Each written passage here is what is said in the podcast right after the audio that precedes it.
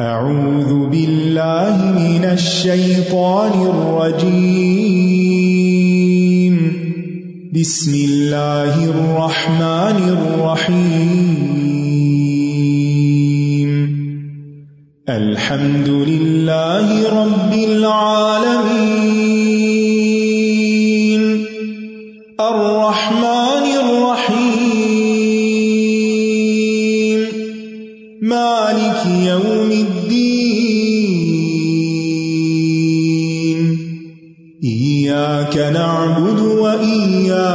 وإياك نستعين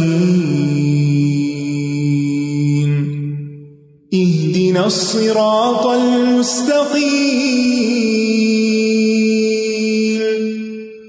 صراط الذين أنعمت عليهم غير المغضوب عليهم ولا الضالين.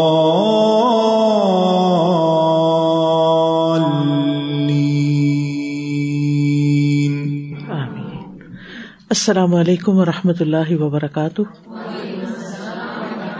کیا حال ہے آپ کا؟ الحمد للہ نحمد نسلی علی رسول ہل کریم بعد، فاعوذ باللہ من الشیطان الرجیم۔ بسم اللہ الرحمٰن الرحیم۔ ربش رحلی صدری ویسر لی امری۔ وحل العقدم السانی یفقہ قولی۔ الحمد للہ الذي خلق السماوات والارض۔ وامسكهما بقدرته ورفع السماء بقوته ودحى الارض بمشيئته وملأ الكون برحمته تمام قسم کی حمد اللہ سبحان تعالی کے لیے ہے، جس نے آسمانوں اور زمینوں کو پیدا کیا اور اپنی قدرت سے ان سب کو تھامے ہوئے ہے، اور اپنی قوت کے ساتھ آسمان کو بلند کیا اور اپنی مشیت کے ساتھ زمین کو بچھایا اور ہموار کیا۔ اور کائنات کو اپنی رحمت سے بھر دیا۔ قل لئن اجتمعت الإنس والجن على أن يأتوا بمثل هذا القرآن لا يأتون بمثله ولو كان بعضهم لبعض ظهيرا۔ کہہ دیجیے اگر تمام انسان اور تمام جن اس بات پہ جمع ہو جائیں کہ وہ اس قرآن کی مانند کچھ اور لے آئیں، تو وہ اس جیسا نہ لا سکیں گے، اگرچہ ان میں سے بعض بعض کے مددگار بن جائیں۔ ہم پڑھ رہے ہیں کتاب قرآن کریم اور اس کے چند مباحث۔ کل ہم نے قرآن مجید کے چند خسائش کے بارے میں پڑھا کہ قرآن ہمیں ہمارا مقصد حیات بتاتا ہے، نیکی اور بدی، ہدایت اور گمراہی کا راستہ واضح کرتا ہے، سلامتی کے راستے دکھاتا ہے۔ اس کتاب پر عمل کرنے سے انسان کامیابی کی راہوں پہ چلتا ہے اور بالآخر کامیاب ہو جاتا ہے۔ اور جو اس کتاب سے اعراض برتتے ہیں، ان کی دنیا کی زندگی بھی تنگ ہوتی ہے اور آخرت میں ان کے لیے رسوائی ہے اور بہت بڑا عذاب ہے۔ پھر ہم نے یہ بات بھی پڑھی کہ کیا واقعی قرآن اللہ کی کتاب ہے؟ اس کے کیا دلائل ہیں؟ اور ان میں سے ہم نے پڑھا کہ رسول اللہ صلی اللہ علیہ وسلم کا امی ہونا اس بات کی دلیل ہے کہ یہ اللہ کی کتاب ہے۔ یعنی ایک شخص جس نے کبھی کسی سے کچھ بھی نہ پڑھا ہو، نہ کبھی کوئی کتاب پڑھی ہو، نہ کبھی کسی اسکول میں گیا ہو، اور نہ ہی کبھی اس کو کوئی سکھانے والا ملا ہو، وہ ایسی کتاب پیش کرے تو یہ ایک مجزاتی بات ہے۔ اور پھر یہ کہ صرف عام کتاب نہیں، بلکہ اس کتاب کے اندر سائنسی باتیں، پیشن گوئیاں، کائنات کے چھپے ہوئے رازوں سے پردہ اٹھانا، یہ سب اس بات کی دلیل ہے کہ یہ اللہ کی کتاب ہے۔ محمد صلی اللہ علیہ وسلم نے خود نہیں لکھی۔ اور آپ کو تو اس کے اندر معمولی سی تبدیلی کرنے کی بھی اجازت نہیں تھی۔ اور پھر یہ کہ یہ کتاب تیئیس سال کے عرصے میں نازل ہوتی رہی اور اس کے اندر کوئی کنٹرڈکشن نہیں پائی جاتی۔ اس کے علاوہ یہ کہ سابقہ قوموں کے حالات اور مستقبل کی سچی خبریں اس کتاب میں موجود ہیں جو اس کی صداقت کی دلیل ہے اور اس بات کی دلیل کہ یہ اللہ کی طرف سے ہے۔ قرآن نے ایسے حقائق کا انکشاف کیا ہے کہ جن کا اس سے پہلے کسی کو علم نہ تھا، جس میں مثلاً زمین و آسمان کی تخلیق کیسے ہوئی، ہر چیز کی اصل پانی سے ہے، زمین کی گردش اور اس کا بیزوی شکل میں ہونا، بارش برسنے کا نظام، رحم مادر میں بچے کی تخلیق کے مراحل وغیرہ، یہ ساری باتیں اس بات کی دلیل ہے کہ یہ نبی صلی اللہ علیہ وسلم سے پہلے کبھی کسی کو معلوم نہیں تھی اور آپ کو بھی وہی کے ذریعے بتائی گئی۔ استاذہ جی دو چیزیں میں سوچ رہی تھی۔ ایک تو یہ کہ جو باتیں نبی کریم صلی اللہ علیہ وسلم کو اللہ تعالیٰ نے بتائی، وہ پروف تو اس صدی میں آ کے ہوئی بہت جی ساری باتیں اس صدی میں آ کے ہوئی۔ تو یہ بھی ایک ماشاء اللہ معجزے کی بات ہے۔ اور دوسرے میں تھوڑے دن پہلے سبحان اللہ ایسی بچی کو سمجھا رہی تھی اس نے وہ آخری آیتیں میمورائز کی اس نے صورت البقرہ کی۔ تو میں اس کو یہ گئی تھی میں نے کہا دیکھیں یہ دس از آلسو ا پروف کہ تم نے اس کو یاد کیا۔ میں نے کہا کوئی سو سال کے بوڑھے کو بھی سنو گی تو وہ ان آیتوں کو ایسے ہی پڑھے گا۔ یہی زیر زبر پیش اور یہی سارا وہ ہوگا۔ کسی اور اپنے سے ینگر بچے کو بھی سنے گی تو وہ بھی اس کو ایسے ہی پڑھے گا۔ کسی نے یورپین کنٹری سے کیا کسی نے پاکستان سے کیا everybody will recite the same verses as it is تو سبحان اللہ یہ بھی ایک معجزے کی طرح سے بات لگتی ہے۔ بالکل۔ اور پھر آپ دیکھیے کہ کسی انسان کی لکھی ہوئی کتاب کا ایک پیج حفظ کرنا کتنا مشکل کام ہے۔ جو کسی عام انسان کی لکھی کوئی بھی کتاب لے لیجیے کوئی ناول کوئی افسانہ کوئی ہسٹری کی کتاب کوئی سائنس کی کتاب۔ اس کو حرف بحرف کیونکہ قرآن مجید میں کوئی چیز آپ اپنی طرف سے داخل ہی نہیں کر سکتے۔ آپ کو ویسا ہی یاد کرنا ہوتا ہے جیسا وہ ہے۔ بہت ہی غور و فکر کی بات ہے کہ اسلام کے کتنے فرقے ہیں اور سب فرقوں کی کتاب ایک ہی صحیح۔ یعنی کتاب میں کسی کا اختلاف نہیں ہے۔ تو ہم ابھی باب ون ہی پڑھ رہے تھے جس میں مفہوم قرآن کی حفاظت تک ہم پہنچے تھے۔ پیج نمبر ٹوینٹی سیون سے ان شاء اللہ ہم دیکھیں گے۔ نہ صرف یہ کہ قرآن کو محفوظ کیا اللہ تعالیٰ نے، بلکہ اس کے معنی اور مفہوم کو بھی۔ مختلف حربوں سے اسے مشکوک بنانے، اسے دہشت گرد کتاب قرار دینے اور اسے محرف یعنی تحریف کرنے کی اندر اور باہر جو کوشش اور سازش ہوئی، اس کی تاریخ اہل علم پر عیاں ہے۔ یعنی ہر دور میں ایسی کوششیں کی گئی کہ لوگوں کے اندر اس کے بارے میں شکوک و شبہات ڈالے جائیں۔ مگر اللہ نے اس کی حفاظت خود اپنی ذمہ لی اور اسی لیے مسلمانوں کو قوت حفظ بھی عطا کی کہ انہوں نے نہ صرف یہ کہ تحریری طور پر اس کو محفوظ کیا بلکہ سینوں میں بھی محفوظ کیا۔ رسول اکرم صلی اللہ علیہ وسلم کی تشریح اور عمل کو ساری امت کے لیے نمونہ بنا کر قرآن کریم کے کلمات اور مصطلحات یعنی ٹرمینالوجی کی حفاظت بھی فرما دی۔ یوں حدیث رسول بھی محفوظ ہو گئی۔ مسلم علماء نے بھی انہیں تراجم اور تفاصیر کو معتبر قرار دیا جو تعلیمات رسول سے ہم آہنگ تھی پھر آپ دیکھیے کہ قرآن کو سمجھنے کے لیے اصل عربی زبان میں قرآن کا سمجھنا اس کی کیا امپورٹینس ہے۔ قرآن کا ہر لفظ مختلف پہلوؤں سے غور و فکر کا طالب ہے۔ علماء نے کوشش کی کہ عوام کو اصل عربی زبان میں قرآن سمجھایا جائے تاکہ ترجمے کی ضرورت نہ رہے۔ یعنی بہت سی تفاصر عربی میں ہی کی گئی اور اس کے معنی بیان کیے گئے۔ انہوں نے علوم صرف اور نحو مرتب کیے یعنی نگرامر جس کو آپ کہتے ہیں، گردان بنائی جس میں واحد تسنیا جمع، مذکر مونس غائب و حاضر اور متکلم کے سیگے، نیز ماضی و حاضر اور مستقبل کے لیے لفظ متعین کیے۔ امر اور نہیں اور افعال التفدیل کے افعال وغیرہ نے قرآن کریم میں مذکور افعال کے مفہوم کو سمجھنے میں آسانی کر دی۔ یعنی یہ جو گرامر کا یا نحو اور صرف کا علم ہے، یہ قرآن مجید کے معنی کو سمجھنے کے لیے ہی وجود میں آیا ہے۔ یعنی ایک طرح سے قرآن مجید سے ہی نکلا ہے۔ اسماء و افعال اور حروف کی خصوصیات واضح کی۔ یعنی اسم اور پھر فیل اور حرف اس کا فرق بتایا گیا اور اس کی خصوصیات، مرفوعات، منصوبات اور مجرورات۔ نیز مورب اور مبنی کے تعین نے طلبا کو سجھا دیا کہ صحیح مفہوم کیا ہے تاکہ مانوی غلطی سے بچا جا سکے۔ اور آپ کو جو ترجمہ کرایا جاتا ہے اور ساتھ ساتھ گرامر اس کی بتائی جاتی ہے، اس کا مقصد بھی یہی ہے کہ آپ الفاظ کے صحیح معنی کو متعین کر سکیں۔ اور پھر شرح کرتے ہوئے اصل نس کے مفہوم کی حفاظت بھی ہوئی۔ جہاں ترجمہ و تشریح کی ضرورت محسوس ہوئی، وہاں بھی وہی کے الفاظ کو بدلنے کی کوشش نہ کی گئی اور نہ ہی اس کی اجازت دی گئی۔ قرآن مجید کو محفوظ کتاب سمجھ کر اب مسلم علماء نے بغیر نس کے ٹیکسٹ کے ترجمہ شائع کرنے کی اجازت دی۔ پہلے یہ پابندی تھی اور اس لیے تھی کہ سابقہ قطب کی تحریف اسی اجازت ہی سے ہوئی کہ انہوں نے اصل ٹیکس کو چھوڑ کے خالی ترجمے لکھنے شروع کر دی۔ تو اس سے پھر اصل جو الفاظ تھے یعنی جو کلام تھا اللہ تعالیٰ کا، اس میں لوگوں نے یا تو تحریر کر دی یا پھر وہ کھو گیا۔ اور اصل الفاظ یعنی نس غیر اہم ہو کر محفوظ نہ رہی۔ پھر اسی طرح عربی زبان کا نہ بدلنا بھی ایک معجزہ ہے۔ دنیا کی ہر زبان وقت کے ساتھ بدل جاتی ہے، تبدیلیاں آ جاتی۔ اب آپ دیکھیں کہ شیکسپیئر کی جو انگلش ہے، وہ آج کی انگلش نہیں ہے۔ بہت کچھ تبدیلی ہو چکی ہے۔ مگر قرآن کی وجہ سے عربی زبان نہ بدلی جا سکی۔ اس کے اصل معنی برقرار رکھنے کے لیے جاہلی دور کے محاورات اور ہزاروں اشار محفوظ کیے گئے تاکہ ان سے استدلال لیا جا سکے۔ کیونکہ ان شعرا دیوان العرب، حضرت عمر کا قول ہے کہ ان شعرا دیوان العرب، شعر جو ہے عربی کی شاعری یا پوئٹری جو ہے، یہ اربوں کی تاریخ ہے۔ ادا البسا علیہ کم شعی ان فل قرآن فل تمسو شعر جب قرآن میں کسی لفظ کا معنی تم پہ مشکوک ہو جائے یا ملتبس ہو جائے، تو اس کو اربوں کے شعر کے اندر تلاش کرو کہ وہاں پر انہوں نے اس کو کیسے استعمال کیا ہے۔ نہیں ان کے محاورے کیا تھے یا ان کا الفاظ کا استعمال کیسے تھا۔ حالانکہ ان اشعار اور محاورات کی روح اسلامی تعلیمات کے منافی تھی، مگر مجبوری یہ تھی کہ زبان کی مستقبل میں ممکنہ وقتی تبدیلی مفاد پرستوں کو قرآن مجید کے مفہوم بدلنے میں مدد نہ دے۔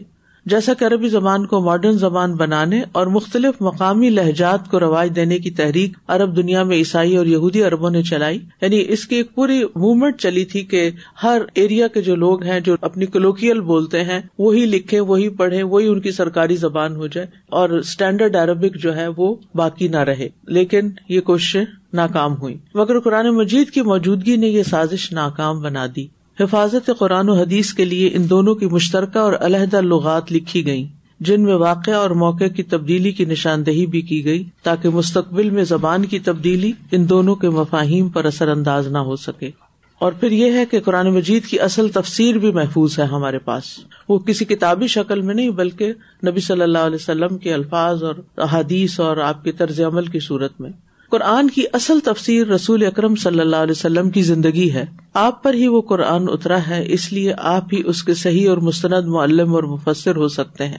اللہ تعالیٰ نے انسانی اقول پر فہم قرآن کا دار و مدار نہیں رکھا، بلکہ آپ کے ذریعے سے اپنے کلام کی مراد واضح کر دی تاکہ احتمالات کا دار و مدار ہی ختم ہو جائے یا کم از کم مختصر ہو جائے۔ اس ضمن میں قرآن کے مفاہیم کو جاننے کے لیے آپ کی احادیث اور سیرت کو جمع کیا گیا۔ پھر اسی طرح قرآن کے الفاظ کے مجازی معنی سے بھی بچنا ضروری ہے۔ ماہرین قرآن نے یہ بھی قرار دیا کہ قرآن کریم کے الفاظ کا حقیقی معنی کیا جائے، اصل معنی، مجازی معنی نہیں۔ مجازی معنی صرف وہاں ہو جہاں کوئی کرینہ ہو۔ کرینہ کا مطلب یہ کہ کوئی کانٹیکٹ بنتا ہو وہاں۔ ورنہ یہ کوشش قرآن کے مفہوم کو بدلنے اور بگاڑنے کی ہوگی۔ جیسے استوا الرش کا معنی متعین کرنا یا جنت اور جہنم۔ اب جنت کو اگر ہم یہ کہیں کہ باغ ہوتا ہے اور پھر اس سے مراد کوئی بھی باغ لے لیں، تو اس طرح نہیں معنی نکالے جائیں گے، بلکہ جو قرآن کی اصطلاحات ہیں وہ دیکھی جائیں گی۔ وہ تین زیتون کے الفاظ اپنے حقیقی معنوں میں مستعمل ہوں گے، کیونکہ مجازی معنی مراد لینے کا یہاں کوئی کرینہ موجود نہیں کہ ہم اپنی طرف سے کوئی اور معنی نکال لیں۔ پھر شرعی اصطلاحات کی حفاظت بھی کی گئی۔ وہی اللہ نے یہ بھی طے کیا کہ جن شرعی اصطلاحات کو قرآن مجید نے خود متعارف کرایا ہے، ان کی مراد وہی لی جائے گی۔ جو رسول اکرم صلی اللہ علیہ وسلم نے قولن اور عمل اختیار فرمائی، جیسے سلاد زکوٰۃ سوم اور حج وغیرہ۔ اب اس میں دیکھیے کہ بعض لوگوں نے یہ کوششیں کی ہیں۔ ایسا نہیں کہ کی نہیں، لیکن ان کی کوششیں کامیاب نہیں ہوئی۔ مثلاً سلاد کا معنی انہوں نے کیا لیا؟ دعا، پریئر۔ تو انہوں نے کہا کہ اس کے لیے کوئی ضروری نہیں کہ آپ کھڑے ہو کے مسلح بچھائیں اور نماز پڑھیں اور وزو کریں، بلکہ آپ اپنی کرسی پہ بیٹھے بیٹھے دعا مانگ لیں، آپ کی نماز ہو گئی۔ یہ انہوں نے خود ساختہ مطلب نکالنے کی کوشش کی، صرف ڈکشنری میں لفظ سلاد کا مطلب دیکھ کے۔ تو قرآن مجید کو صرف ڈکشنری سے نہیں سمجھا جا سکتا کہ آپ وہاں میننگ دیکھ لیں اور وہ مطلب نکال لیں، بلکہ یہ دیکھا جائے گا کہ نبی صلی اللہ علیہ وسلم نے اس کا کیا معنی متعین کیا ہے۔ پھر اسی طرح ملحدین کی کچھ کوششیں بھی ہم دیکھتے ہیں۔ یعنی نبی صلی اللہ علیہ وسلم نے جو ان الفاظ کے معنی متعین کیے، وہ کامیاب ہوئے، مگر الحاد پرستوں نے قرآن مفہوم کو بگاڑنے میں بھی پورا زور صرف کیا اور اپنی دانش اور تدبر کے ایسے تعویلی مفاہیم تعویلی مفاہیم کا مطلب ہے کہ تعویل کر کر کے اپنے منمانے مطلب نکال کے، مفہوم نکال کے ایجاد کیے کہ شیطان بھی حیران رہ گیا۔ ان بدیانت مولفین نے حقائق کو بدلنے میں انتہا کر دی۔ کبھی لغت کا سہارا لیا، کبھی حدیث کو تاریخ کہہ کر اس سے منہ مو موڑنے کی کوشش کی۔ کبھی سنت نبی کو خرافات سے تعبیر کیا، کبھی حدیث کے حجت شرعی ہونے سے انکار کیا۔ یہ سب دوڑ دھوپ اس لیے کہ کسی طرح سنت رسول راہ سے ہٹ جائے تاکہ وہ اپنی مرضی کا مطلب بنا سکے۔ زمانۂ نبوت کی تشریحات پر اعتماد نہ رہے اور قرآن مجید کی من مانی من پسند تعویلات کر کے اپنی خواہشات کے مطابق خرافات کا راستہ صاف کیا جائے۔ یعنی خود نہیں بدلتے، قرآن کو بدل دیتے اور یہاں ساری بات ہو رہی ہے قرآن کا مفہوم متعین کرنے کی قرآن کا مفہوم بدلنے کی کوششیں بہت کی گئی ہیں۔ یعنی الفاظ تو نہیں بدل سکے لوگ، کیونکہ اللہ تعالیٰ نے اس کے الفاظ کی حفاظت کا ذمہ لیا۔ لیکن لوگوں نے یہ کوششیں بہت کی کہ مختلف چیزوں کا سہارا لے کر اس کا مفہوم بدل دیا جائے۔ کیوں مفہوم بدل دیا جائے؟ تاکہ اپنی خواہشات پر عمل کیا جا سکے۔ اب ظاہر ہے کہ جو شخص سلاد کا معنی صرف پریئر لے لے اور بیٹھ کے اپنی کرسی پہ دعا مانگ کے سمجھے میں نے نماز پڑھ لی تو یہ طریقہ کیوں اختیار کرے گا کوئی؟ یعنی اپنی خواہش پوری کرنے کے لیے کہ نماز سے جان چوٹ جائے اور اپنے آپ کو یہ تسلی بھی دی جائے کہ ہم نماز پڑھ رہے ہیں۔ حالانکہ سلاد کا یہ مطلب تو ہے ہی نہیں۔ یا پھر غیروں کے سہارے نئی نبوبت کا شور مچانا شروع کر دیا جائے۔ ان کوشش اور جھگڑوں میں فریقین کہاں تک کامیاب ہوئے؟ ہر فریق کو اپنے دل سے دریافت کرنا چاہیے کہ ہمارا رب بھی ہماری نیتوں کو جانتا ہے اور بہرحال اس کے حضور پیش بھی ہونا ہے۔ اب قرآن کریم کے اثرات کیا ہوئے؟ یعنی قرآن مجید جب نازل ہوا اور لوگوں نے اس کو سنا، تو خود ان لوگوں نے جنہوں نے سنا اور اس پر ایمان لے آئے، ان پر اثر مختلف طرح ہوا۔ لیکن کچھ لوگ ایسے تھے کہ جنہوں نے مانا نہیں، لیکن پھر بھی اس کا اثر قبول کیا۔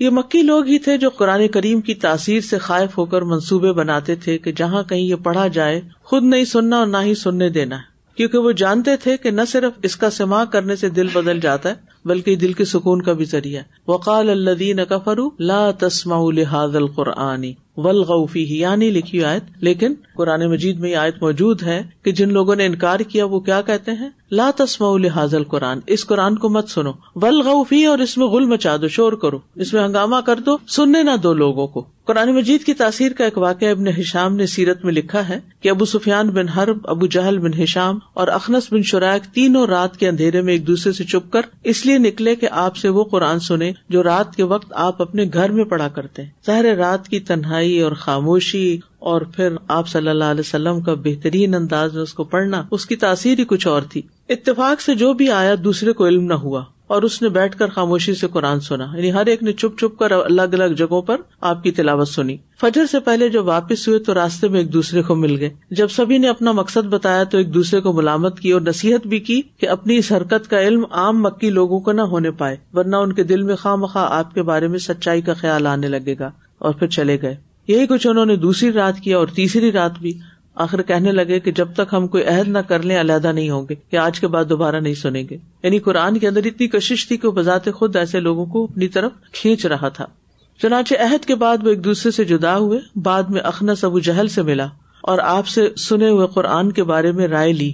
جو سنا، اس کے بعد اس کی رائے کیا تھی؟ وہ کہنے لگا، ابو جہل، ہم اور بنو عبد مناف۔ بنو عبد مناف کون تھے؟ نبی صلی اللہ علیہ وسلم کا جو لینیج ہے نا، وہ بنو عبد مناف ہے۔ شرف کے حصول میں الجھے یعنی ہم سب اسٹیٹس چاہتے تھے کہ ہمارا نام بڑا ہو۔ ابو جہل اپنے خاندان کو بڑا کرنا چاہتا تھا اور دوسری طرف بنو عبد مناف جس میں عبد المطلب اور ان کی اولاد تھی۔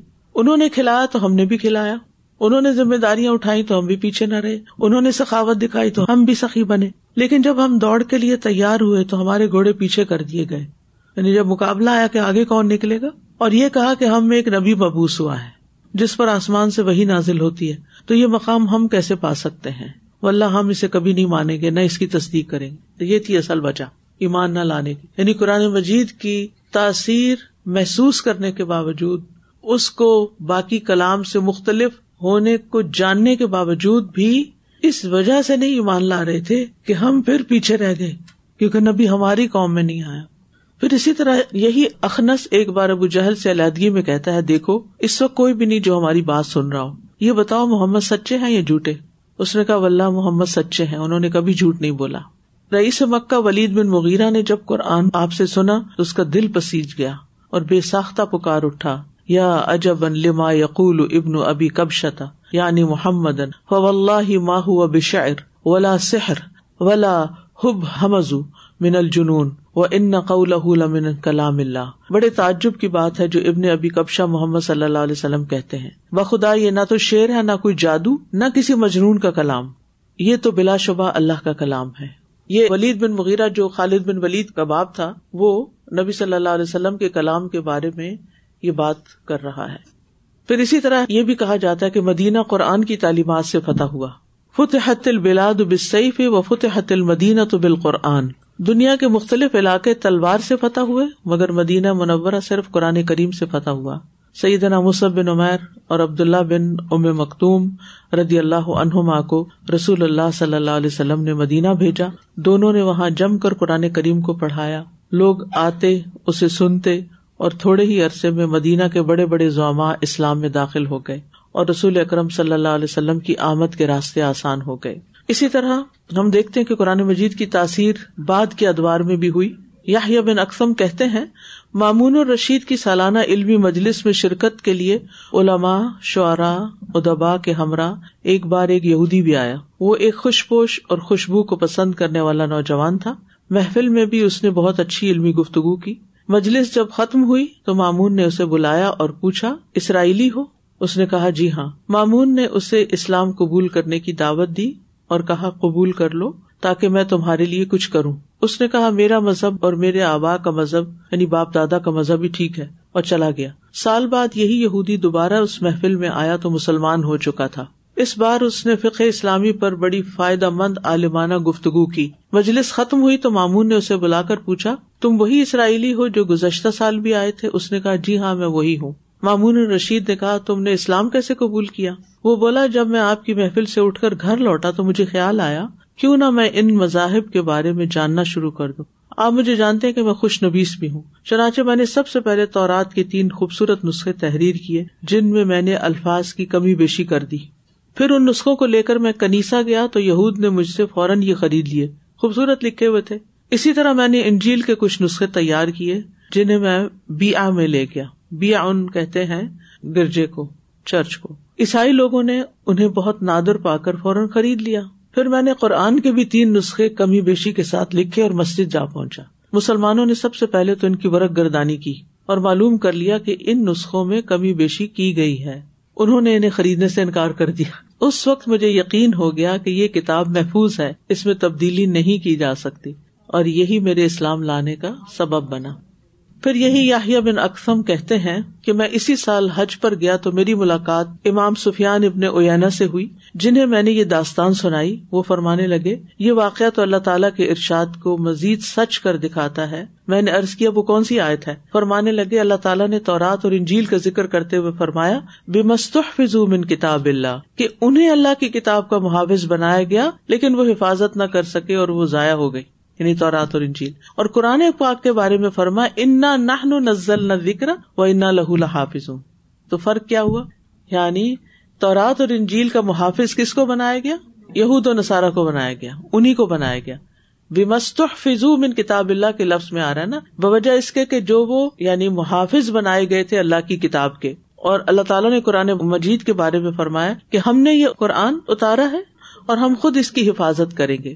تو اللہ تعالیٰ نے اس کتاب کی ہمارے لیے حفاظت کی اور اس لیے وہ ضائع نہ ہو سکی۔ یہ تفصیل کرتبی میں واقع لکھا ہوا۔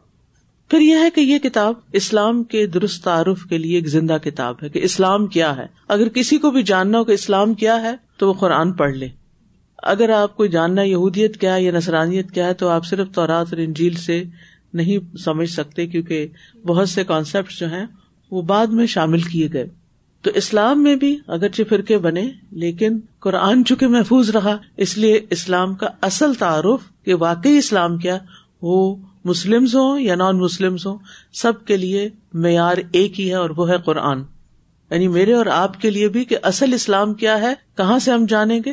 قرآن سے جانیں گے۔ قرآن کے علاوہ محمد صلی اللہ علیہ وسلم نے قرآن کی جو وضاحت کی۔ باقی لوگوں نے اپنے پاس سے جو باتیں گھڑ لی اور بنا لی وہ اسلام نہیں ہے۔ اسلام کے درست تعارف کے لیے اس سے بہتر کوئی اور کتاب غیر مسلم کے لیے نہیں۔ یہ عقل اور جذبات دونوں کو ایک ہی وقت میں مخاطب کرتی ہے اور اسے دلیل سے قائل کرتی ہے۔ ناقدین بھی اس کے عدیم النظیر ہونے کے قائل ہے عدیم النظیر کا مطلب ہوتا ہے عدم کس کو کہتے ہیں؟ ہے نہیں۔ نذیر، مثال۔ عدیم النظیر یعنی جس کی مثال ہی نہیں۔ مشکل لفظ ہے۔ یہ زندہ کتاب ہے جس میں نئے مسائل کا حل ضرور ملتا ہے۔ شرون نامی ایک امریکی نو مسلم خاتون نے قرآن مجید اس دعا کے ساتھ پڑھنا شروع کیا کہ اے اللہ مجھے دکھا دے، اگر یہ کتاب حق ہے۔ اس کے بعد اس نے قرآن مجید کا ترجمہ کھولا تو اس کی نظر پہلی وہی پر پڑی۔ پڑھو اپنے رب کے نام سے جس نے تمہیں پیدا کیا۔ اس کے بعد ورق الٹے تو یہ آیت سامنے آئی۔ اہل کتاب میں سے کچھ لوگ ایسے ہیں جن کی نظر جب حق پر پڑتی ہے تو اسے قبول کر لیتے ہیں۔ شرون لکھتی ہے، مجھے اچانک احساس ہوا کہ میں ایسی چیز کو پہلی بار ہاتھ لگا رہی ہوں جو واقعی مقدس ہے۔ میں خوف سے لرز اٹھی۔ مجھے معلوم ہو گیا، میں خدا کے کلام کو تھامے ہوئے ہوں۔ مجھے انتہائی اطمینان نصیب ہوا اور میں نے حقیقت کو پا لیا۔ کتاب کا نام نیچے لکھا ہوا جہاں سے واقع لیا گیا۔ دی اسلام is rising in the waste یہی مفہوم پہلی وہی کا ہے، جس میں جبریل امین آپ کو بار بار بھیجتے ہیں اور ہر دفعہ کہتے ہیں، پڑھو۔ آپ فرماتے ہیں، پڑھنا نہیں آتا۔ انہوں نے فرمایا، پڑھنا نہیں آتا، تب بھی پڑھو۔ یعنی اقرا، پڑھو۔ بار بار تاکید کی۔ تو سب کے لیے اس کتاب کو پڑھنا لازم ہے۔ اس لیے اگر محمد بن عبد اللہ امی کے لیے پڑھنا لازم ہے، تو دنیا کی اکثریت خواہ اس کی زبان نہ سمجھتی ہو، ان کے لیے بھی اس کا سیکھنا اور پڑھنا فرض ہے، تاکہ بے چین دلوں کو اطمینان نصیب ہو۔ یعنی نبی صلی اللہ علیہ وسلم بھی تو نہیں پڑھے ہوئے تھے نا؟ ایک دفعہ کہا گیا، پڑھو، کہا، میں نہیں پڑھنا چاہتا پھر کہا گیا، پڑھو، کہا، نہیں پڑھنا چاہتا پھر کہا گیا، پڑھو، تو آپ پڑھنا شروع ہو گئے تو آج ہمارے بچے ہوں یا اور لوگ ہوں مسلم ہوں، نان مسلم ہوں، تو سب کے لیے لازم ہے کہ اللہ کی کتاب کو پڑھیں۔ نہیں بھی پڑھنا جانتے تو پڑھنا سیکھیں بازو کا ہم کہتے ہیں ہماری تجویز اچھی نہیں ہے مخارج اچھے نہیں ہے یا ہمیں میننگ میں یاد کرنے مشکل ہو کوئی بات نہیں۔ محنت کرتے رہے پڑھتے رہے ایک دن آ جائے گا ان شاء اللہ ارب کے بدو اگر اسے پڑھ کے بہترین قاری عالم بن سکتے ہیں تو دوسروں کے لیے کیا ازر ہے؟ عربی زبان کی تاثیر اور اس کا ترنم ہی کچھ ایسا ہے جو پڑھنے اور سننے والے کو مجبور کرتا ہے۔ کہ اسے عربی میں ہی پڑھا اور سیکھا جائے۔ اس کی خوبصورت آواز میں تلاوت نے دنیا کے بڑے بڑے پاپ سنگرز کو بدل دیا۔ ہے پھر یہ جامع کلام ہے۔ قرآن کریم اللہ تعالیٰ کا بڑا جامع کلام ہے، جس میں بہت ہی گہرے معنی پوشیدہ ہے اس میں تاریخ ہے، جاہلیت میں جو نظام رائج تھا، اس کا ذکر ہے۔ راست عقائد اور احکام بھی موجود ہیں۔ ملحد اور مشرق کی خرافاتی سوچ، عمل اور ذہنیت کا تذکرہ بھی ہے۔ اولیا اور رحمان اور اولیا اور شیطان کی صفات بھی ہیں۔ امبیا صدیقین شہدا اور صالحین کی منقبت، اور ان کے واقعات بھی ہیں۔ فضیلت اور تعریف کو کہتے ہیں منقبت۔ اس میں غور و فکر اور تدبر کی ضرورت ہے۔ ان سب میں اسباق ہیں، عبرتیں ہیں اور تاریخ ہے، جنہیں پڑھ کر یہی محسوس ہوتا ہے کہ مدرجہ العمور میں تدبر بہت ضروری ہے۔ نمبر ایک، اپنی فکری اور عملی اصلاح۔ ماضی و حال کے افکار اور عمل کے مقابلے میں اپنی فکر اور عمل کو آبا و اجداد اور اکابرین کی عقیدت سے ہٹ کر صرف قرآن تعلیم کی روشنی میں کرنا۔ یعنی قرآن مجید میں اس طرح غور و فکر کیا جائے کہ بالکل اپنا ذہن خالی کر لیا جائے ان بایسڈ ہو کے۔ یہ نہ سوچے میرے والد ایسے کرتے تھے، میری والدہ ایسے کرتی تھی ہمارے مولوی صاحب ایسے کرتے تھے، ہمارے فلاں بزرگ نے یہ بتا دیا۔ ان سب باتوں کو ایک طرف رکھ کے خود پوری توجہ کے ساتھ اور ڈائریکٹ اس پر غور و فکر کر کے اپنے لیے اصلاح کی باتیں نکالی جائیں۔ یعنی اس کتاب کے ساتھ آپ کا تعلق پرسنل ہونا چاہیے۔ یعنی یہ مجھ سے مخاطب ہے۔ اور اس کے مقابلے میں اگر کسی اور کی کوئی سوچ ہے تو اس کو پیچھے کر دینا چاہیے۔ تو صرف قرآن تعلیم کی روشنی میں ہمیں اپنے فکری اور عملی اصلاح کرنی چاہیے، جس کا بہترین نمونہ سنت نبی نے پیش کر دیا اور اسی کی روشنی میں اپنے تدبر کو مزید پختہ بنانا ہے۔ اس منہج سے ہٹا ہوا تدبر الحادی اور غیر دینی تدبر ہے جو خود قابل تدبر ہوتا ہے۔ نمبر دو، تابناک روشن مستقبل کے لیے تگو دو یعنی انسان قرآن پڑھے تاکہ اس کا فیوچر بہتر ہو۔ یعنی جیسے صورتحا میں آتا ہے نا ماں انزل نہ علیہ کل قرآن لتشقا ہم نے قرآن آپ پر اس لیے نازل نہیں کیا کہ آپ مشکل میں پڑ جائیں، بلکہ قرآن آیا ہے زندگی کو بہتر بنانے کے لیے، سنوارنے کے لیے۔ تیسری چیز ہے عمل اور دعوت۔ یہ میں اسکپ کر رہی ہوں، اس کو بس بات سمجھنا ہی کافی ہے۔ یعنی قرآن پاک کی صحیح تلاوت کو فار کے دلوں پر اثر چھوڑتی ہے اور اس کا صحیح فہم مومن کو اندر سے توڑ پھوڑ کر رب ذوالجلال کے آگے جھکا دیتا ہے۔ پھر یہ کہ غور و فکر کے بعد عملی تبدیلی ہماری زندگی میں آنی چاہیے اور ہماری جو خاندانی، آبائی، عرفی یا معاشرتی اقدار ہیں یا ویلوز ہیں ہماری فیملی ویلوز ہیں، جو ہمارے خاندان کی ویلوز ہیں، وہ سب اچھی ہیں، اپنی جگہ ہو، لیکن اگر قرآن کی بات سے ٹکراتی ہیں تو ان چیزوں کو ایک طرف رکھ دینا چاہیے۔ یہ بغاوت کی دعوت نہیں ہے۔ یعنی یہ نہیں کہ آپ قرآن پڑھ کے باغی بن رہے ہیں اور جو صدیوں سے آپ کے خاندان میں طریقے چلے آ رہے ہیں، ان سے ہٹ رہے ہیں۔ ان سے ہٹنا مقصود نہیں ہے۔ اصل مقصد کیا ہے کہ ہمیں اللہ سبحان تعالیٰ کی بات کو ہر ایک پر ترجیح دینی ہے پریفرنس دینی ہے۔ یہ بغاوت کی دعوت نہیں، بلکہ دین سے بچھڑے ہو کو راہ راست پر لانے کی دعوت ہے۔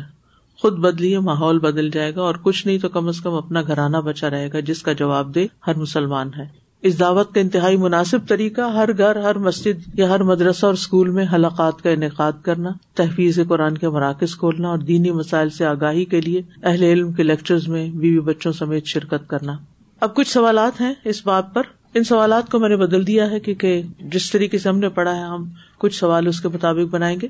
دو دن کا لیسن جو ہے وہ مائنڈ میپس کی شکل میں پوسٹ ہو چکا ہے۔ ان شاء اللہ کل کا جو پوسٹ ہوگا سبق، اس کے اندر یہ سوالات موجود ہوں گے۔ وہاں سے آپ دیکھ لیجیے اس وقت میں زبانی آپ کے سامنے رکھتی ہوں سوال اور ان پر غور کیجیے سب سے پہلی بات ہے، قرآن کریم کے پانچ اوساف بیان کیجیے پانچ اوساف بیان کیجیے اوساف کیا ہوتی ہے صفات۔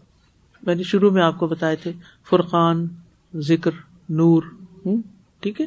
وہ مانا ہے اس کا۔ نمبر دو، کیا قرآن واقعی اللہ کی کتاب ہے؟ چند عقلی اور نقلی دلائل بیان کیجیے۔ یہ کل بھی میں نے بیان کیے تھے، آج بھی شروع میں بتائے ہیں، یہ وہی ہے یہ بھی آپ کو مائنڈ میپ سے مل جائے گا ان شاء اللہ قرآن مجید میں موجود چند سائنسی حقائق بیان کیجیے۔ آج میں نے ان کو پھر دوہرایا قرآن کو المحمن کیوں کہا گیا؟ مہمن کا مطلب ہوتا ہے نگبان۔ یعنی پچھلی کتابوں میں جو اللہ تعالیٰ نے تعلیمات اتاری تھی اور وہ وہاں ضائع ہو گئی یا ڈسٹارٹ ہو گئی، تو قرآن نے صحیح شکل میں ان کو محفوظ کر لیا ہے۔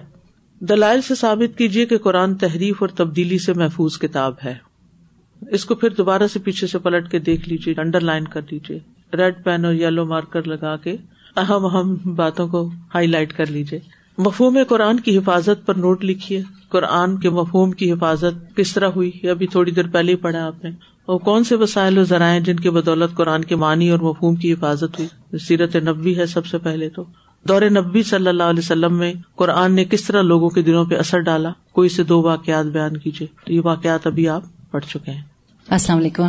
استاذہ، ایک برٹش بندہ تھا اور وہ جہاز میں بیٹھا ہوتا تو اس کے ساتھ مسلمان بیٹھا ہوتا تو ہم ہمیشہ رکھ لیتے نا چھوٹی قرآن کی انگلش کی کاپی۔ تو وہ جب اترنے کا وقت آیا تو مسلمان نے ادھر اپنی سیٹ پہ ہی چھوڑ دی اور نکل گیا۔ تو یہ بندہ اس کو اٹھا کے اس کو کہنے لگا، تمہاری بک رہ گئی ہے۔ تو کہنے لگا یو کین کیپ اٹ اور یہ جب گھر گیا تو کہ میرا دل نہیں کیا کہ میں اس کو پھینک دوں۔ میں پڑھنے لگا اور سب سے پہلے سورے فاتحہ اس نے پڑھنی شروع کی۔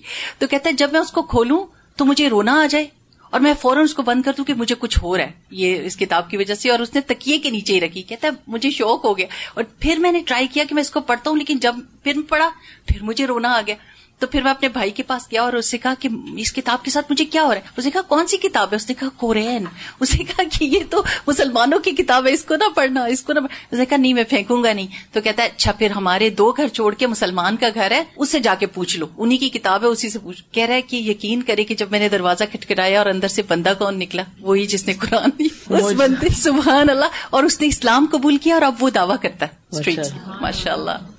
اگر صحیح معنوں میں اس کے الفاظ پہ غور کیا جائے یا اس کی تلاوت سنی جائے یا اس کو بار بار پڑھا جائے تو لازمن دل پہ اثرات ہوتے ہیں۔ جسم کا رواں رواں اس سے متاثر ہوتا ہے۔ کیونکہ یہ اللہ کا کلام ہے نا۔ اس جیسی تو کوئی چیز ہے ہی نہیں دنیا میں۔ قرآن کی تعریف، لفظی تعریف۔ لفظ قرآن یعنی ورڈ قرآن قرآن مجید میں ساٹھ دفعہ استعمال ہوا ہے۔ یہ خالص عربی لفظ ہے۔ جس سے معلوم ہوتا ہے کہ قرآن مجید کا اصل نام ہی قرآن ہے، یہ اس کا ذاتی نام جیسے تورات اور انجیل نام ہے، اسی طرح یہ بھی نام ہے۔ لفظ قرآن کے بارے میں دو رائے یعنی اس کے اصل روٹ کیا ہے۔ ایک رائے یہ ہے کہ یہ فولان کے وزن پر قرآن ہے۔ قرآن، فولان قرآن۔ یہ قرآ سے مشتق ہے، جو بمانا تلا ہے، تلا یتلو تلون و تلاوتن یعنی پڑھنا۔ جیسے غفرا یق پھر اسے غفران۔ یہ مستر بمانا اسم مفول ہوگا یعنی بکثرت تلاوت کیا گیا۔ اربوں کے ہاں زبان کے اندر ایک طریقہ ہے کہ جب انہیں کسی لفظ کے اندر معنی کی شدت پیدا کرنی ہوتی ہے تو اس میں حروف کا اضافہ کر دیتے ہیں۔ ویسے تو قرا یقرا اسے قرا عطن ہے لیکن قرا یقرا اور پھر اس سے مستر بنایا قرآن، تو یہ ایسے ہی ہے جیسے غفران رحمان خسران، تو یہ مبالغہ ہے ایک طرح سے بہت زیادہ پڑھی جانے والی کتاب، بکثرت تلاوت کیا گیا، مصدر ہے، اسم مفول کے معنی میں ہے۔ اسم مفول کا تو پتا نا مفول تو پتا ہے نا یعنی جس پر کوئی کام ہوتا ہے۔ تو قرآن یعنی جو بہت زیادہ پڑھا جاتا ہے، جس کو بہت پڑھا جاتا ہے۔ اس کی دلیل یہ آیا تھا جس میں قرآن بار بار پڑھنے اور پڑھوانے کے معنی میں آیا ان نہ علیہ نہ جم اہ و قرآن اہ ہمارے ذمہ ہے اس کا جمع کرنا اور اس کو پڑھوانا، قرآن یعنی اس کو پڑھوانا۔ فضا کرا نہ ہو فت طب قرآن ہو پھر جب ہم اسے پڑھ چکے تو آپ اس کے پڑھنے کی پیروی کیجیے سما ان علیہ نہ بیانا پھر اسے بیان کرنے کی ذمہ داری بھی ہماری ہے۔ دوسری رائے، یہ فولان کے وزن پر بطور وصف کے ہے۔ پہلے کیا تھا اسم مفول اور یہاں کیا ہے؟ صفت، جس کا مانا ہے جمع کرنا۔ کرا الما افل ہاؤس یہ تب کہا جاتا ہے جب حوض پانی کو جمع کر لے۔ جب حوض پانی کو جمع کر لے۔ تو کرا کا ایک مانا پڑھنا اور ایک مانا کیا ہے؟ جمع کرنا۔ یاد رہے گا؟ پڑھنا اور جمع کرنا۔ تو اس کو جمع کرنے کے معنوں میں کیوں کہا گیا؟ کہ قرآن، اخبار یعنی خبریں، ماضی کے قصے وغیرہ اور احکام کا جامع ہے یعنی ان کو جمع کیا اس نے۔ یعنی ایک ہی کتاب میں ہسٹری بھی ہے، سائنس بھی ہے اور احکام بھی ہے اور کچھ چیزوں سے روکا بھی گیا ہے۔ تو قرآن نے اپنے اندر بہت کچھ جمع کر لیا ہے۔ سمجھ آ گئی؟ اس لیے اس کو قرآن کہا جا رہا ہے۔ ایک معنی پڑھنے سے متعلق ہے اور ایک معنی جمع کرنے سے متعلق ہے۔ اور یہ مصاحف مصحف میں، کتابی شکل میں اور سینوں میں جمع ہے۔ یعنی حفظ کیا گیا، اندر جمع کیا ہوا ہے۔ مثلاً آپ اپنے سینے کو یا دل کو آپ سمجھے کہ جیسے ایک مخزن ہے یعنی ایک وارڈ روپ سمجھے مثلاً۔ اور آپ ایک ایک آیت لا کے اس میں جمع کر رہے ہیں، جمع کر رہے ہیں کٹھا کرتے جا رہے ہیں، کرتے جا رہے ہیں۔ یعنی حفظ کر کر کے اندر ڈالتے جا رہے ہیں۔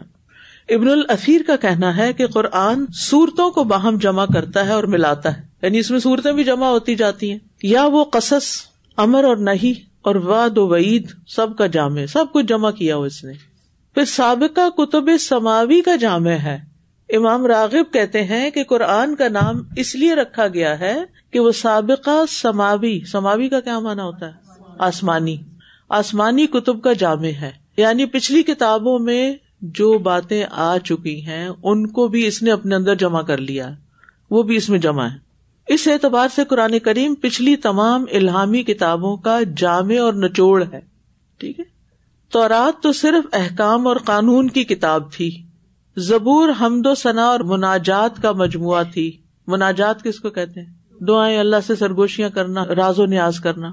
اور انجیل اخلاق کی کتاب تھی، لیکن قرآن میں کیا جمع ہو گیا؟ سبھی کچھ جمع ہو گیا۔ احکام اور قانون بھی، اور حمد و ثنا بھی، اور مناجات اور دعائیں بھی، اور اس کے ساتھ ساتھ اخلاق بھی۔ قرآن مجید ان سب کا جامع ہے، جمع کرنے والا۔ اس میں قانون بھی ہے، اخلاق بھی ہے، حمد و ثنا بھی ہے، اور مناجات بھی۔ امام شافی کہتے ہیں، جسے امام سیوتی نے ترجیح دی کہ لفظ قرآن ایسا علم ہے، اسم علم۔ گرامر میں پڑا ہوگا اسم علم۔ کیا ہوتا ہے؟ بیسک ناؤن جو ہوتا ہے نا۔ جیسے انگلش میں ناؤن کی تعریف نہیں کر noun is the name of person place اور تھنگ تو یہ سب علم ہوتا ہے بیسیکلی یہ کسی سے مشتق نہیں۔ جیسے مسئلہ لفظ پاکستان۔ تو اب یہ کیا ہے؟ اسم علم ہے۔ جبریل، اسم علم ہے۔ یعنی ان کا نام ہے۔ ایک الگ ہی انڈیپینڈنٹ چیز ہے۔ کسی سے مشتق نہیں یعنی کسی سے ڈریون نہیں۔ ڈرائیو نہیں کیا گیا کسی اور لفظ سے۔ اور یہ اللہ کی کتاب کا نام ہے، اسم علم ہے یہ، جیسے دوسری کتابوں کا اپنا اپنا نام تھا۔ اب مثلاً آپ کے جو نام ہے آپ کے ذاتی نام جو ہے قرآن بھی قرآن کا ذاتی نام ہے، تو کیا وہ اس لیے آپ کو دیا گیا ہے کیونکہ آپ وہ کام کرتی ہیں؟ یا آپ کا وہ وصف ہے؟ مثلاً اگر کسی کا نام ساجدہ ہے، تو ضروری ہے کہ وہ نماز بھی پڑھتی ہو؟ نہیں۔ تو وہ کیا ہے؟ اسم علم ہے، سمجھ رہے اسم علم وہ ہوتا ہے کہ جو کسی سے مشتق نہیں ہوتا نا، کسی خاص وصف کی بنا پہ نہیں ہوتا۔ تو قرآن مجید کا تعارف اللہ تعالیٰ نے بھی کرایا اور رسول اللہ صلی اللہ علیہ وسلم نے بھی اور سلف نے بھی اصطلاحی تعریف پیش کی۔ اللہ سبحان و تعالیٰ نے اس کی تعریف یا اس کا تعارف کیسے کرایا؟ کس کی طرف سے ہے؟ کس کے ذریعے آیا؟ کس پہ نازل ہوا؟ مقصد نزول کیا ہے؟ عربی میں کیوں نازل ہوا؟ وہ ان تنزیل رب العالمین نزل اب روح المین اللہ قلب کلی تکون من المنظرین بلسان عربی مبین و ان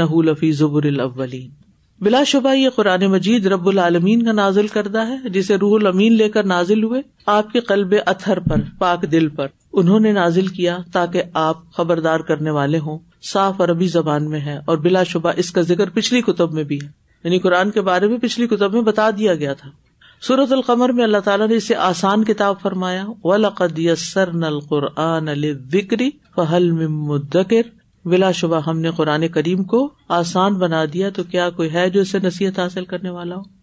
اور نبی صلی اللہ علیہ وسلم نے اس کے بارے میں کیا فرمایا تھا کہ دو چیزیں تم میں چھوڑ کے جا رہا ہوں، کہ اگر ان کو مضبوطی سے پکڑے رکھو گے تو کبھی گمراہ نہیں ہوگے۔ تو رسول اللہ صلی اللہ علیہ وسلم کے نزدیک قرآن مجید کی یہ ویلو تھی۔ علماء سلف کے نزدیک بہت سے اصولی علماء اور فقہائے کرام کی یہ رائے ہے کہ قرآن مجید کی تعریف کرنا ممکن ہی نہیں۔ اس لیے کہ اس طرح بہت سی قرآن خصوصیات کو محدود کر دیں گے۔ یہ رائے شیخ الاسلام امام ابن تیمیہ اور ان کے شاگرد رشید امام ابن قیم کی بھی ہے۔ دیگر علماء نے قرآن مجید کی ایک جامع تعریف کی ہے۔ ہوا کلام اللہ تعالی غیر مخلوق خال ان الحش و معنی بہی ظاہر الموجز المنزل ولا سیدنا محمد صلی اللہ علیہ وسلم بواسط جبریل بلسان عربی مبین، المکتوف المصاحب، المتعبد بھی تلاوتی و المنقول نقل متواتر بلا شبہ۔ یہ اللہ تعالیٰ کا کلام ہے، غیر مخلوق، لا حاصل گفتگو سے خالی، اس کے ظاہری الفاظ اپنا معنی رکھتے ہیں۔ آجز کر دینے والا کلام ہے۔ نبی اکرم پر جبریل علیہ السلام کے ذریعے نازل ہوا۔ واضح عربی زبان میں ہے، جو صحیفوں میں لکھا ہوا ہے، جس کی تلاوت کو عبادت جانا گیا ہے، اور جسے بغیر کسی شبوں کے تواتر کے ساتھ نقل کیا گیا یعنی کبھی بیچ میں بریک نہیں آئی، سلسلہ وار ہم تک پہنچائے تو قرآن مجید کی خصوصیات کیا ہیں؟ یعنی اس تعریف میں اجمالی سمری آ گئی ہے کہ قرآن ہے کیا۔ نمبر ایک، کلام اللہ ہے۔ کسی انسان، جن یا فرشتے کا کلام نہیں۔ اسے اللہ تعالیٰ نے خود ہی کلام اللہ یا آیات اللہ فرمایا۔ قرآن مجید میں آتا ہے، حتیٰ یسما کلام اللہ۔ یتلو نہ آیات اللہ۔ ٹھیک ہے؟ غیر مخلوق کا کیا مانا ہے؟ کریشن نہیں لئی سا کم اس لیے شاہی۔ دو فرقے اس بارے میں گمراہ ہو کے، ایک قدریہ متضلا ہے، جو اللہ تعالیٰ کی صفات کے ظاہری معنی کو چھوڑ کر تعویلیں کرتا ہے۔ تعویل سے صفات کی تخفیف اور انکار لازم آتا ہے، جو کہ انتہائی کفر ہے۔ اس کا مطلب یہ ہے کہ ہم اپنے پاس سے اس کی تعویل یا تفسیر یا بات اس کے معنی نہیں متعین کر سکتے۔ یہ آپ دو فرقوں کی گمراہی سارا نکال سکتے ہیں، کراس لگا دیں اس پر۔ اس کی ضرورت نہیں ہے آپ کو بیسیکلی آگے ہے، قرآن مجید کا کوئی لفظ زائد نہیں، بلکہ اس کے فوائد ہیں۔ یعنی بہت سے اس کے اندر اور حکمتیں پائی جاتی ہیں۔ یہ مختصر جامع انداز میں اپنے معنی اور ہدف کو بیان کرتے ہیں۔ مثلاً تاہا الفلامیم عین، سین خواب ہم انہیں زائد نہیں کہتے کہ یہ ایکسٹرا ہے قرآن میں، بلکہ یہ قرآن کا حصہ ہے مگر اس کے فوائد ارب بہتر جانتے ہیں، کیونکہ ان کے خطیبوں کے ہاں خطبہ کا مطلب خطیبوں کے ہاں ان کی زبردست اہمیت ہے۔ ان کی اصل معنی اور مراد اللہ ہی بہتر جانتے ہیں۔ امام حسن بصری کے حلقے میں کچھ لوگ کہا کرتے کہ یہ الفاظ زائد اور بے فائدہ ہیں، جس پر انہوں نے فرمایا خزو ہا الائی و جنبو ہوں فی حشل حلقتی۔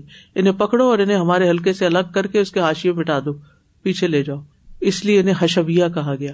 جن لوگوں نے یہ کہا کہ قرآن مجید کے یہ حروف جو ہے حروف مقطعات زائد ہیں، ضرورت نہیں ہے ان کی، تو امام حسن بصری نے ان کے بارے میں کیا کیا؟ ان کو اپنے سے الگ کر دیا۔ پھر یہ ہے کہ قرآن مجید کے الفاظ کے ظاہری معنی مراد لیے جائیں گے۔ باطنی معنی لینے کی کوئی دلیل نہیں ہے۔ ٹھیک ہے؟ کیونکہ ایک فرقہ ہے، مسلمانوں میں فرقہ باطنیا وہ الفاظ کے دور دراز کے کوئی معنی نکال لیتے ہیں، جو کہ اصل معنی نہیں۔ یعنی ظاہری معنی ہی لینے چاہیے۔ پھر یہ آجز کر دینے والا کلام ہے۔ ٹھیک ہے؟ کوئی اس جیسی کتاب نہیں لا سکا۔ قرآن کے آگے انسانی عقل بھی بے بس ہے۔ عقل انسانی دنگ اور بے بس ہے کہ اس جیسی کوئی چیز مقابلے کے طور پہ لا سکے۔ اب آپ یہ دیکھ رہے ہیں تین آیتیں ہیں یہاں۔ کل لائن اجتماعت الانسو والجن اللہ یا اتو بمثل هذا القرآن، لا یا اتون بمثله ولو كان بعضهم لبعض ظهيرا پھر اس چیلنج کو ایک اور جگہ ذرا کمی کر کے ان الفاظ میں دوہرایا گیا یہ بھی آیت آپ خود پڑھ سکتے ہیں ترجمہ بھی پڑھ سکتے ہیں۔ جب اس سے بھی عاجز رہے تو ایک آج چھوٹی سورت کا کہہ دیا گیا وہ ان کو تم فی رہی مما نزلنا۔ ٹھیک ہے؟ قرآن مجید کو نازل ہوا پندرہ سو سال گزر گئے۔ اور یہ بھی اس کا معجزہ ہے جس نے افراد امت کا تعلق نہ صرف اللہ سے جوڑا، بلکہ آپ کی سیرت طیبہ سے بھی منسلک کر دیا۔ پھر المنزل من اللہ کے اللہ کی طرف سے نازل کرتا ہے یعنی بذریعہ وہی اترا ہے۔ یہ بات بھی نیچے واضح ہو رہی ہے۔ جبریل علیہ السلام کے واسطے سے نازل کیا گیا۔ قرآن مجید سعید جبریل کے واسطے سے آپ کے قلب اتر پر آیا اور یہ آیت بھی پڑھ چکے ہیں آپ۔ عربی زبان میں نزول ہے۔ ابن فارس نے لکھا ہے، خلق الانسان اللہ محل بیان یعنی عربی زبان میں خوب اپنا مخہوم واضح کرتی ہے یہ کتاب۔ پھر کتابی شکل میں ہے، المکتوب مصف کی شکل میں ہے۔ و تور و کتاب مستور فی رقم منشور۔ قسم ہے تور کی اور لکھی ہوئی کتاب کی، پھیلے ہوئے صفات میں۔ اس کی کراط عبادت ہے۔ پیچھے میں اس کی وضاحت کر چکی ہوں المتابت بتلاوت ہی۔ اور یہ آئے جو سورت فاتر کی بہت ہی خوبصورت ہے۔ ان الدین یتلون کتاب اللہ و اقام السلاط و ان فقوم رزقنا ہم سر و علانیتن یرجون تجارت لن تبور۔ پھر آپ نے اس تلاوت قرآن پر ثواب کی بشارت دی جو ایک ایک حرف پڑھنے کے دس نے کیا ہے پھر غیر منقطع متواتر روایت ہے۔ یہ اہم بات ہے۔ مثلاً، متواتر صنعت کیا ہے کہ رسول اللہ صلی اللہ علیہ وسلم سے ام سلمہ نے پڑھا۔ ان سے حسن بصری نے، ان سے یاہیا بن یامر نے، ان سے ابو امر بن العلال بصری نے، اور پھر بے شمار شاگردوں نے ان سے قرآن آگے لیا۔ اور پھر آپ دیکھیں، اب بھی یہ جو اجازت لیتے ہیں اور سند لیتے ہیں، تو اس میں یہ سارے واسطے لکھے ہوتے ہیں۔ ٹھیک ہے؟ پھر بے شمار خوبیوں والی کتاب ہے۔ اس کتاب کا محافظ اللہ ہے، اس کی صنعت متصل ہے، اسے پاک لوگ ہی چھوتے ہیں، اسے حفظ کیا جاتا ہے۔ یہ بغیر نقطوں اور اعراب کے ہے، جس کی وجہ سے تلاوت میں غلط فہمیاں ہو سکتی تھی غلطیاں ہو سکتی تھی تو اس کے نقطے وغیرہ ڈال دیے گئے، زبر زیر ڈال دی گئی۔ یہ سارا اہتمام کسی اور کتاب کے ساتھ نہیں کیا گیا۔ اور پھر اس کے بعد یہ کہ قرآن مجید کے مختلف نام ہے اور یہ نام پہلے بھی پیچھے آپ کو بتائے جا چکے ہیں، یہاں بھی آپ اس کو پڑھ کے بس ناموں کے اوپر نشان لگا دیجیے پھر یہ کہ قرآن مجید سے لوگوں کو بہت محبت ہے یعنی لوگوں کی عادت ہے کہ وہ جس چیز کو محبوب رکھتے ہیں، اس کا ایک نام رکھنے کی بجائے پیار اور محبت سے سینکڑوں ناموں سے پکارتے اور بیسوں بار دہراتے ہیں۔ اور آپ یقین کریں کہ بات اتنی سچ ہے، شاید آپ میں سے بھی کسی نے یہ تجربہ کیا ہوگا۔ میں اپنے بچوں اور خاص طور پر حشام کے لیے، میں نے وہ سارے نام لکھے ایک دن بیٹھ کے، جن جن ناموں سے اسے پکارتی تھی۔ ایک دن ایک نام، اگلے دن کوئی اور نام، پھر کوئی اور نام، پھر کوئی اور نام۔ ایک دن میں نے سوچا میں سارے نام لکھوں، تو وہ کیا تھا؟ صرف محبت کی وجہ سے کہ انسان جس سے محبت ہوتی ہے، اس کے کئی نام رکھ دیتا ہے۔ جو جو وصف آتا ہے، جو جو دل کی آواز آتی ہے۔ تو یہاں بھی آپ دیکھیں کہ قرآن مجید کے بھی بہت سارے نام ہیں اور اس کے وصفی نام ہیں۔ وصفی نام جو ہے اس پر کتابیں بھی لکھی گئی ہیں۔ شہزلہ کے نام سے ایک عالم مشہور تھے، ابو المعلی ان کی رائے کے مطابق قرآن کے پچپن نام ایسے ہیں جو آیات کریمہ میں موجود ہیں۔ لیکن مشہور نام کیا ہے قرآن، فرقان مصف الکتاب، ٹھیک۔ القرآن کا کیا مانا ہے؟ ابھی آپ کو بتایا گیا۔ فرقان کا کیا مطلب ہے؟ فرق کرنے والا، یہ بھی آپ دیکھیں۔ پھر اس کے بعد یہ ہے کہ الگ الگ نازل ہونے والا، ایک رائے یہ بھی ہے۔ پھر اس کو مصحف بھی کہا جاتا ہے۔ ٹھیک ہے؟ ارب دنیا میں قرآن مجید کو قرآن نہیں کہہ کے بلایا جاتا، بلکہ مصحف لے آئے۔ اس کی دو وجہ بتائی جاتی ہیں۔ پہلی وجہ سیدنا وہ بکر رضی اللہ عنہ نے قرآن کریم کی تدوین کے بعد فرمایا کہ اس کا کوئی مناسب نام تلاش کرو۔ کسی نے کہا اس کا نام صفر رکھا جائے۔ جیسے یہود و نصارہ آج بھی تورات کے اجزاء کو اسفار کہتے ہیں، مگر یہ رائے ناپسند کی گئی۔ دوسری وجہ یہ بیان کی جاتی ہے کہ ہجرت حبشہ کرنے والے صحابہ میں سیدنا ابن مسعود یا سالم مولا ابی حذیفہ نے یہ رائے دی کہ اہل حبشہ اپنی مذہبی کتاب کو مصحف کہتے ہیں۔ یہ نام رکھ لیا جائے تو یہ نام پھر لوگوں نے بہت پسند کیا اور اسی کو رکھ لیا گیا۔ لیکن کہتے ہیں کہ یہ واقعات درست نہیں کہ صحیفہ جو ہے اور آگ کے مجموعے کو کہا جاتا ہے۔ تو خلافت صدیقی میں ابو بکر صدیق رضی اللہ عنہ کی خلافت میں اس کا نام مصحف رکھا گیا۔ اور پھر اس کا نام الکتاب بھی ہے اور ذکر بھی ہے، تنزیل بھی ہے، حدیث بھی ہے۔ نور ہے، معاوضہ ہے، شفا ہے، مجید ہے، روح ہے۔ ٹھیک ہے؟ یہ سارے الفاظ آپ قرآن میں پڑھتے رہتے ہیں۔ اس کی ریڈنگ آپ خود کر لیجیے اور سمجھ کے اس پہ نشان لگا لیجیے اس کو بہت زیادہ الیبوریٹ کرنے کی ضرورت نہیں ہے۔ ٹھیک ہے؟ اور اگر کوئی مشکل ہو، کوئی لفظ سمجھنا ہے کوئی بات سمجھنا ہے تو آپ مجھ سے پوچھ بھی سکتے ہیں۔ آپ نے دیکھا ہوگا یونیورسٹیز میں جو آپ کے بچے پڑھتے ہیں نا، ان کو ریڈنگ کے لیے چند صفحے نہیں، بڑی بڑی کتابیں دی جاتی ہیں۔ ٹھیک ہے؟ آپ بھی تھوڑی سی پریکٹس کیجیے کہ خود بھی اس کو پڑھیے۔ یہ ساری چیزیں وہ ہیں جو بہت آسان ہے آپ کو سمجھ آئی بھی ہے۔ ان میں کوئی بڑا فلسفہ نہیں ہے۔ اگر کوئی بات سمجھ نہ آئی تو میں حاضر ہوں ان شاء اللہ جزاک اللہ خیر و آخر داوانا الحمد اللہ رب العالمین۔ سبحان اللہ و بحمد کا اشد اللہ اللہ اللہ انت۔ استخر کا و اطوب السلام علیکم و رحمۃ اللہ وبرکاتہ۔ يا أيها الناس قد جاءكم برهان من ربكم وأنزلنا إليكم نورا مبينا فأما الذين آمنوا بالله واعتصموا به فسيدخلهم في رحمة منه وفضل ويهديهم إليه صراطا مستقيما